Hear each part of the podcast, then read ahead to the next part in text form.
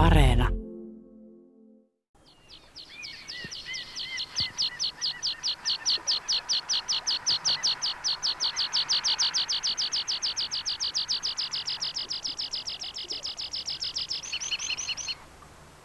Luotokirveset ovat todellisia ulkosaariston lintuja. Ne saapuvat pesimäseuduilleen usein jo maaliskuun lopulla tai viimeistään huhtikuussa.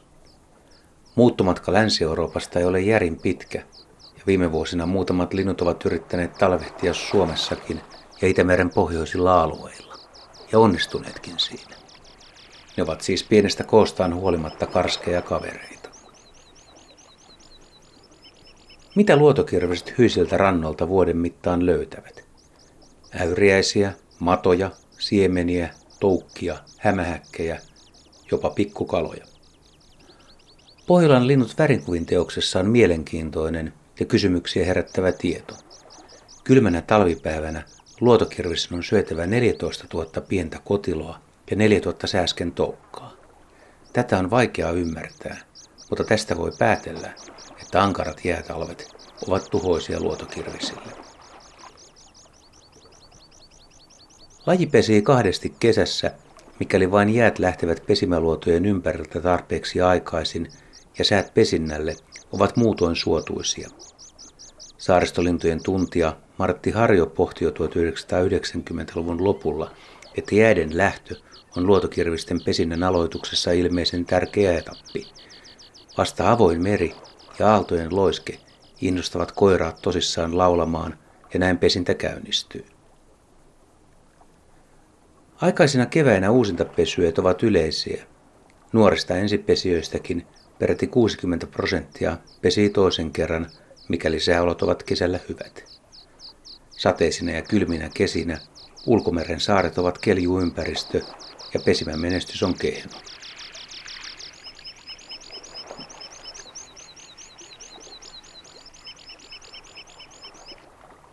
Luotokirvisen pesä on vaikea nähdä, sillä lintu tekee sen kivenkoloon tai suojaisan kalliohalkea manonkaloon. Pesä on rakennettu heinistä, ruohoista ja korsista. Pesessä voi olla myös liviä ja karvoja. Naaras munii neljästä kuuteen munaa. Munat ovat vaalean harmaita, joskus hieman vihertäviä ja ruskeiden tai punertavien laikkujen taajasti täplittämiä. Naaraan haudontaurakka kestää kaksi viikkoa. Sekä koiras että naaras ruokkivat poikasia. Nuoret linnut lähtevät pesästä pariviikkoisina, usein lentokyvyttöminä. Ne voivat olla hankalia tunnistaa, koska ne eivät ole tummanokkaisia ja jalkaisia, kuten vanhat linnut. Nopeasti katsottuna ne voivat tuoda mieleen niittykirvisen. Kun viime vuosina on retkeillyt Suomenlahdella, niin tuntuu siltä, että monilta tutulta luodolta laji on hävinnyt tai sitten on enää yksittäisiä pareja. Kannan arvio lienee nykyään noin 2000 paria. Loppuun jokseenkin yllättävä vinkki. Luotokirviselle voi yrittää rakentaa pesimälaatikon. Voi kokeilla kahtakin erilaista pönttömallia.